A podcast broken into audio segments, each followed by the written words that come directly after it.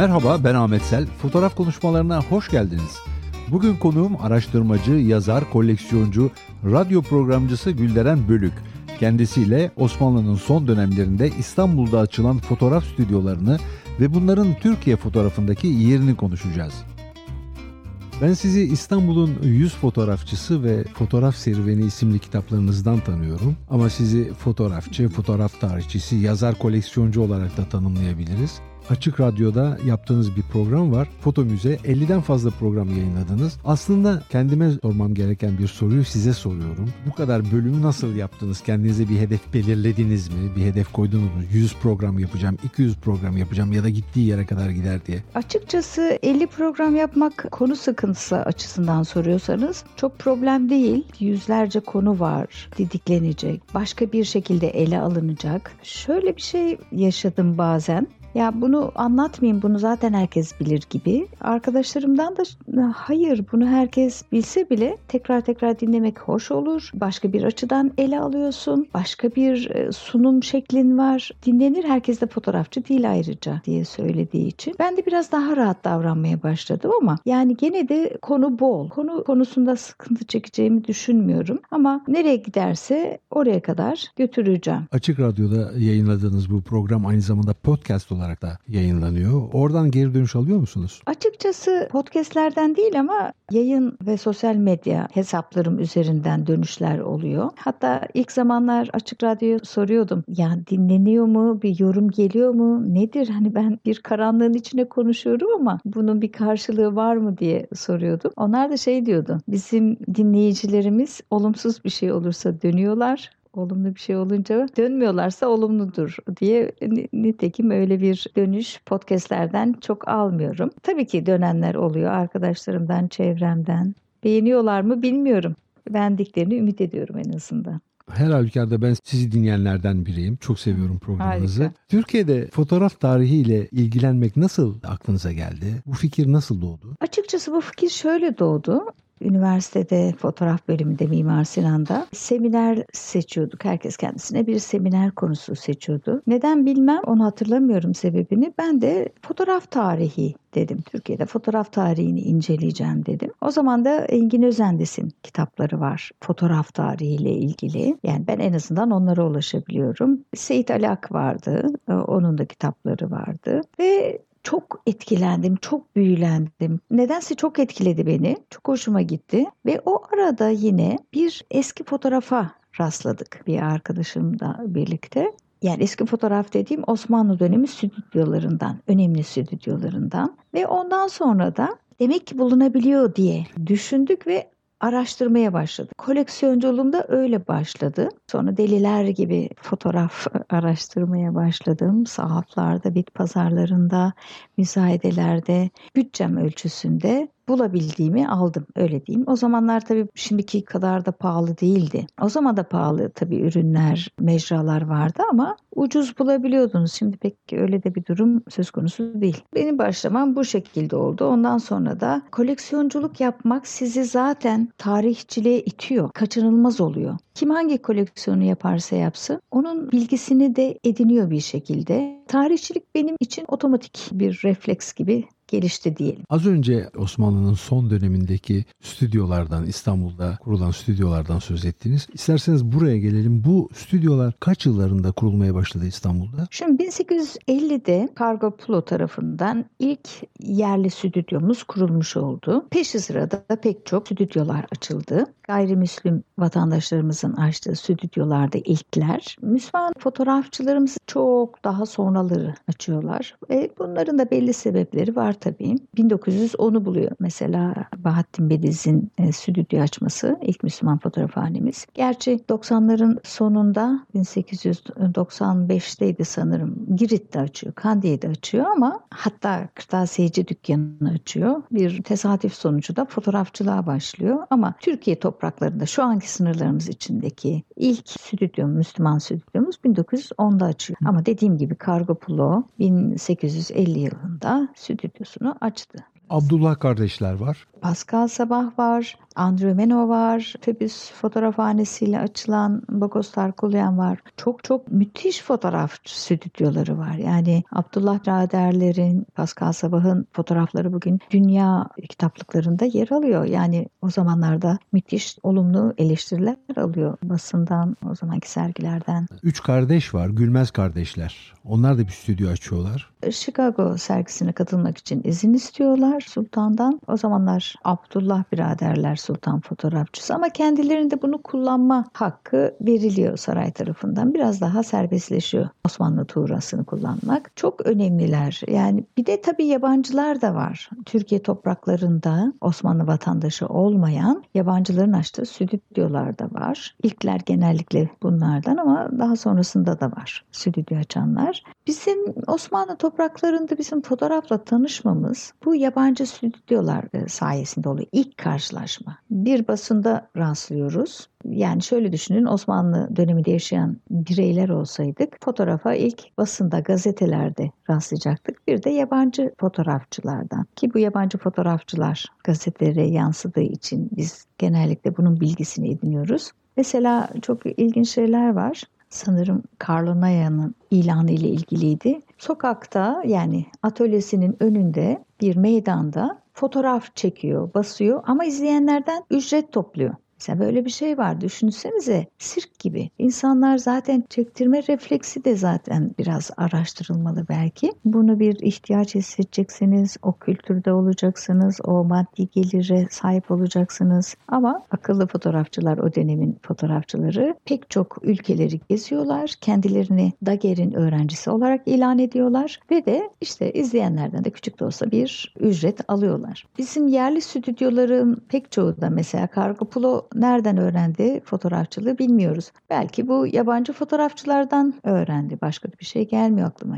Mesela Daguerre'in kitabının basıldığına dair bir bilgi var ama o kitaba hiç ulaşamadık. Belki o kitap eline geçti ve öğrendi. Muhtemeldir ki bu yabancılardan öğrenmiş. Bu stüdyoların kurulması Osmanlı'nın son döneminde nasıl bir ihtiyaca tekabül ediyordu? Gelenler toplumun fotoğrafı olan yabancılığını biliyorlar. Görsele uzağız. Buna rağmen stüdyo açmaya karar veriyorlar. Bu nasıl oluyor? Aslına bakarsanız gazetelere yansıyan ilanlar, fotoğrafın duyurulması bir e, sanatı garibe diye geçiyor mesela. Öyle tanımlanıyor. Nedir? Bunu garip bir sanat olarak değil de hayret verici bir sanat olarak. Yani bir sanat, zanaat olarak e, görülüyor. İlginç, son derece ilginç bulunuyor. Yine ilanlarda şöyle tanımlamalar geçiyor. İşte bir fotoğraf çekince bilmem neredeki şeyin avlusudaki ağaçlar görüldüğü gibi oradaki adamın yüzündeki kıllar dahi seçilebiliyormuş gibi. Şu an tam metni hatırlamıyorum ama buna benzer bir şey. Böyle yazıyor. Yani ne kadar ilginç olduğu, ne kadar hayret verici olduğu sadece Türkiye'de değil tabii tüm dünyada bu şaşkınlık, bu büyüleyici durum olarak görülüyor fotoğrafın ilanı. Etkiliyor insanları. Çok sorunla karşılaşmıyor Türkiye'de fotoğraf. Kabul ediliyor. İşte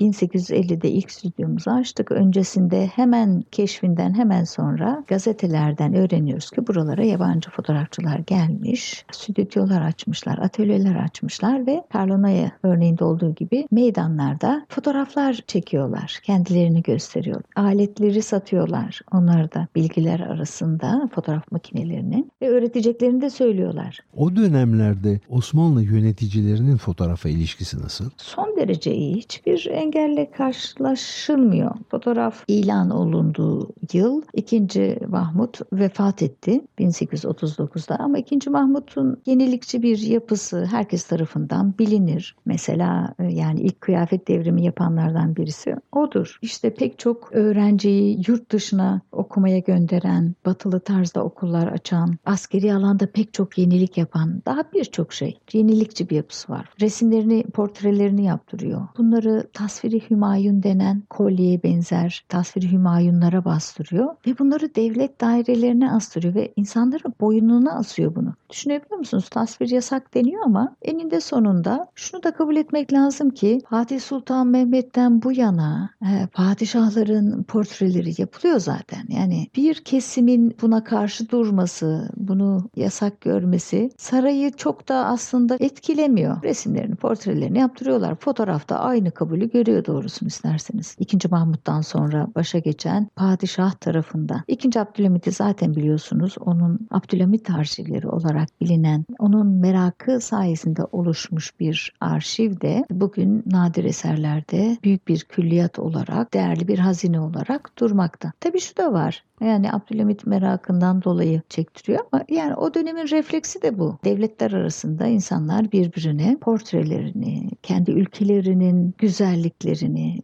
yani kendi propagandalarını yapıyorlar. Her devlet birbirine gönderiyor zaten. Bunun da etkisi var. Bir engelle karşılaşmadığı gibi tam tersine saray fotoğrafçıları var. Önce Kargapulo'da var. Abdullah biraderlerde saray fotoğrafçılarına kadar yükselmiş kişiler.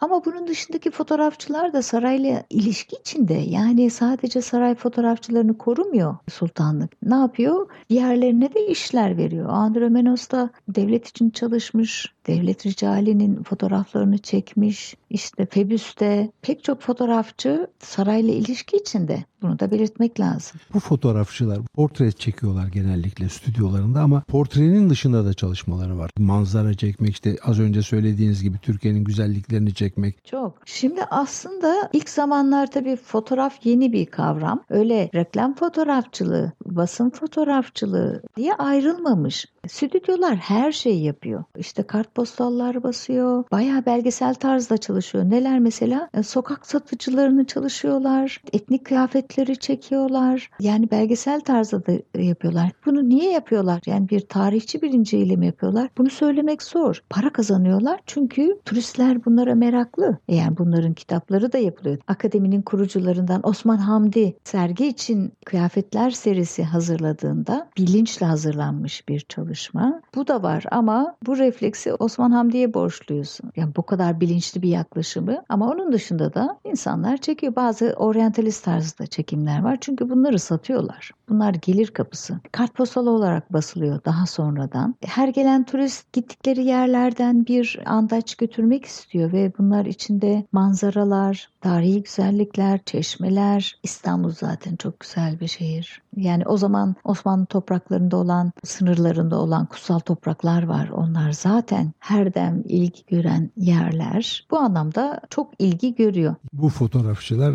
Osmanlı'nın son döneminin, Cumhuriyet'in ilk yıllarının görsel belleğini oluşturuyorlar. Tabii yani basında fotoğraf kullanılmaya başlandığında bu sefer şeylere başlıyorsun. Bakıyorsunuz yavaş yavaş haberleri de olayları da kaydetme böyle refleksler de gelişiyor. Her şeyi çekiyorlar. Yani her şey derken tabii tekniğin el verdiği oranda basında yer alması başka bir boyut, başka bir dinamik. Orada bu sefer hani olaylar tabii daha önce duran olaylar e, yansıyor basına ama daha sonrasında zaman ilerledikçe, teknikler geliştikçe hem basın dünyasındaki teknikler hem fotoğraf dünyasındaki teknikler geliştikçe de daha sıcak haberlere doğru evriliyor. Ama ilk zamanlar bir stüdyo demek sadece portre çeken yerler hiç değil. Peki zaman içerisinde bu stüdyolar neye evriliyor ya da bu fotoğrafçılar neye evriliyorlar, ne yapıyorlar? Bunu biliyor muyuz? Herkes kendince ayakta kalmanın yollarını arıyor. Çünkü zamanla birlikte fotoğraf yaygınlaşıyor, kolaylaşıyor, ucuzluyor. Talep de artıyor. Bayağı varlıklı kesimlerden daha orta halk tabakasına kadar bir talep görüyor. Bu tabii yani böyle bir talep varsa fotoğrafçı sayısında artmasına neden oluyor. E kolaylaşınca insanlar da bunu bir meslek olarak seçmek isteyebiliyorlar. Bir gelecek görüyorlarsa. Fakat tabii rekabet bu sefer artmaya başlıyor. Tabii bu branşlaşma çok çok sonralara Basın fotoğrafçıları dediğimiz şey 1890'ların sonlarına doğru çıkıyor. Yani 1900'ün başlarında iyice bilinçlenmeye başlıyor. Ama gerçek bir basın fotoğrafçılığından bahsetmek 1900'lerin ilk çeyreğini buluyor. Peki 1930'larda çıkan bir yasa var. O yasaya göre Türkiye vatandaşı olmayanlar fotoğrafçılık mesleğini Türkiye'de yapamıyorlar. Evet, Türkiye'de bulunan birçok yabancı fotoğrafçı da var. Birçok demeyeyim ama var. E, mesela Otmar bunlardan birisiydi. Otmar bu anlamda e, Weinberg hakeza. Onlar bu yasadan etkileniyorlar. Sonra bunun kalktığını öğreniyoruz. 2003 yılında sanırım kalkmış. Ama tabii o dönemde birçok bırakıp gidenler olduğunu duyuyoruz. Bu iki örnekte de gördüğümüz gibi. Fakat o fotoğrafın gelişimi anlamında ne katkısı olmuştur Türk fotoğrafına ya da Türkiye'deki fotoğrafa? Bu ayrıca incelenmeli. Bu stüdyo geleneğinden kalan iki stüdyo var. Çok eski dönemlere dayanmıyor.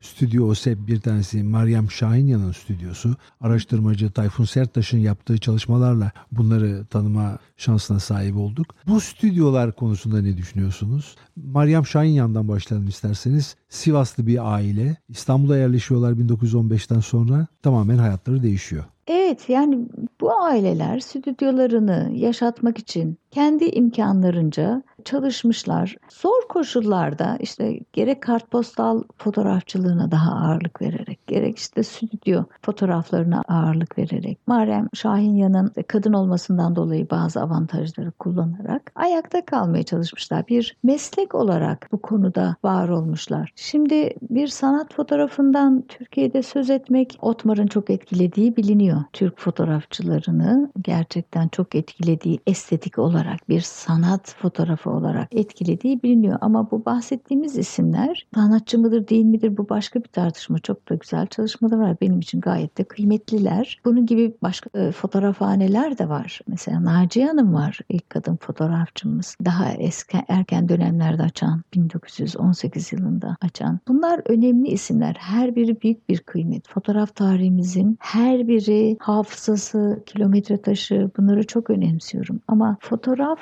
sanatı yani bir sanat kelimesini kullanacaksak buna katkıları nedir ya da Türkiye'de sanat fotoğrafı ne zaman başlar? Bunlar hani daha derin incelenmesi gereken konular. Ama tabii ki çok da stüdyolarda dışarıdaki gelişmelerden bağımsız değil. Ama şu bir gerçek ki bir sanat fotoğrafı diye ortaya çıkışlar çok çok sonra onu kabul etmek lazım stüdyo OSEB beni ilgilendirdi. Kendisiyle de tanışma imkanım oldu hayatının son dönemlerinde. Dekorsuz çalışıyor genellikle. Sade bir fon kullanıyor. Mizansenler yapıyor. Hatta çektiği fotoğraflar biraz performatif nitelik de taşıyor. O bakımdan çok ilginçti. Ve onu Malili bir stüdyo fotoğrafçısına çok benzetiyorum. Çalışma üslubu açısından. Hı hı. Seydu Keita var. Seydu Keita'ya çok benzeyen fotoğraflar çektiğini düşünüyorum. O bakımdan belki de stüdyo Yosep'in yaptığı çalışmalar yaratıcılık anlamında sanata en yakın olanlar da diyebiliriz. Belge niteliğinin yanı sıra. Haklısınız. O konuda onun çalışmaları biraz daha ayrılıyor, daha böyle ilginç yaklaşımları var. Bu konuda böyle düşünebiliriz. Fakat şu da var yani bu tamamen yok. Sanatsal kaygıları hiç yok gibi e, söylemek de istemiyorum. Stüdyolara haksızlık etmiş olurum. Mesela bazı stüdyolardan kalan öyle fotoğraflar var ki yani mümkün değil bir sanat tarihini bilmeden böyle bir kareyi yakalaması bir tesadüf sonucu olamaz diyorsunuz son derece başarılı portreler günümüze gelmiş. Fakat gene de böyle bir bu sanat bağlamında bu Osmanlı dönemini iyice bir masaya yatırmak lazım. Bunların yaklaşımlarını o fotoğrafçılarla ilgili, stüdyolarla ilgili daha derinleşmek lazım. Net bir şey söylemek için. Hiç böyle şeyler yoktur demek istemiyorum. Bu yanlış anlaşılmasın gene de. Zaten pek çok stüdyoda, ilk stüdyoların çoğu da resim sanatını biliyorlar. Resimden geliyor geliyorlar, resim geleneğinden geliyorlar. Dolayısıyla en azından dünyadaki ressamların çalışmalarını, bazı akımları biliyorlar. Ama hani işte bir manifestosuyla, bir duruşuyla biz şöyle bir e, yaklaşım içindeyiz fotoğrafın sanatına diye bir söylem yok. Yoksa tabii ki bazı sanatsal yaklaşımlar, etkiler, e, yansımalar var. Stüdyoların tarihini Türkiye fotoğrafının tarihi olarak da nitelendirebiliriz herhalde değil mi? Kesinlikle ve çok eksik kalmış bir konu. Şöyle söyleyeyim. Türkiye'de 78'de Fotoğraf Enstitüsü açıldı. Bugünkü Mimar Sinan Üniversitesi'nde. O zamanlar güzel sanatlardı. 1994'te de fotoğraf bölümü açılıyor. Düşünün ne kadar yeni, ne kadar yeni. Yani yeni kurulan bir bölüm. Bu bölümde bir fotoğraf tarihi araştırılması ne kadar yapılıyor? Pek yapıldığı söylenemez. Yani bağlar kopuk. Böyle akademik bünyede bu çalışmaları göremiyoruz. Ama işte dışarıda daha da eskilerde işte fotoğraf konuşmaları olarak Şinasi Barutçu'nun kitabında hani bir tarihçi kısmı var. Makaleler karşımıza çıkabiliyor. Ama bir tarihçesiyle bilinçli şeyler yine fotoğraf bölümünün açıldığı dönemleri denk geliyor. Engin Hanım'ın kitapları, dergiler, bazı derneklerin yayınları ama son derece dağınık, birbirinden kopuk, bir e, bütüncül bir bakış açısına sahip değil. Orada buradaki makaleler dergilerde kalmış. Yani kitap olarak yapılanlar son zamanlarda çok arttı tabii ama yine de yeterli değil. Şimdi şöyle düşünmek lazım. Fotoğraf tarihi yazmak için kaynağımız ne olabilir? Türk fotoğraf tarihi dediğimizde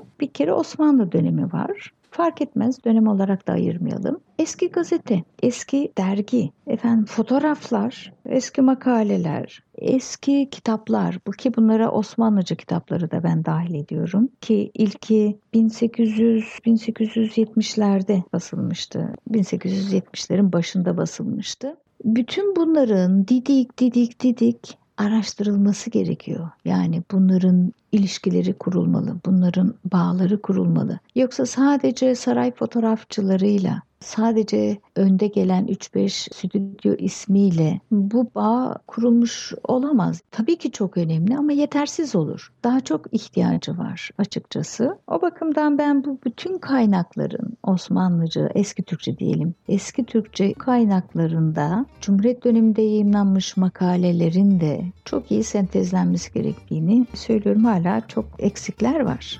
üniversitelerde ya da fotoğraf eğitiminin verildiği yerlerde tarihe yönelik yeterince çalışma yapılmıyor diyorsunuz. Evet yani şöyle söyleyeyim ben geç girdim Mimar Sinan'a geç girenlerdenim ama fotoğraf tarihiyle ilgili bir ders yoktu. Yani fotoğrafın tarihi anlatılıyordu ama işte keşfi, icadı batı üzerinden bir okumaydı bu. Onlar da gerekli. Tabii ki icat bize ait değil. Fransa'da işte İngiltere'de de var. Yani bunları zaten bilmek durumundayız. Bunların anlatılması çok güzel ama eksik. Türk fotoğraf tarihi hiç anlatılmadı. Çok da ihtiyaç duyulmamış. Daha yeni ben biliyorum ki Mimar Sinan'da var. Yeni derken hani herhalde 5-10 yıllık bir geçmiş var. Ama diğer üniversitelerde fotoğraf bölümlerinde Türk fotoğraf tarihi anlatılıyor mu? Hiç sanmıyorum. İhtiyaç hissedilmiyor. Yani pek çok şey ihtiyaç e, gibi görünmüyor nedense. Oysa geçmişi ne kadar iyi bilirsek, neler yapıldığını bilirsek, ne tip refleksler gösterildiğini bilirsek, geçmişi ve bugünü anlamlandırmak daha kolay olur diye düşünüyorum. Çok teşekkür ederim. Umarım önümüzdeki yayınlarda bir daha görüşeceğiz. İnşallah Ahmet Bey davetiniz için ben çok teşekkür ediyorum. Bugün araştırmacı, yazar, koleksiyoncu, radyo programcısı Gülderen Bölük'le İstanbul'da ilk açılan fotoğraf stüdyolarını konuştuk. Bu yayını tüm podcast platformlarından ve Power Up uygulamasından da dinleyebilirsiniz. Eğer geçmiş yayınlarda dinlemek ya da konuklarım hakkında bilgi almak, abone olmak isterseniz sizi www.fotoğrafkonuşmaları.com adresine beklerim. Önümüzdeki pazar yeni bir yayında buluşmak üzere. Hoşçakalın.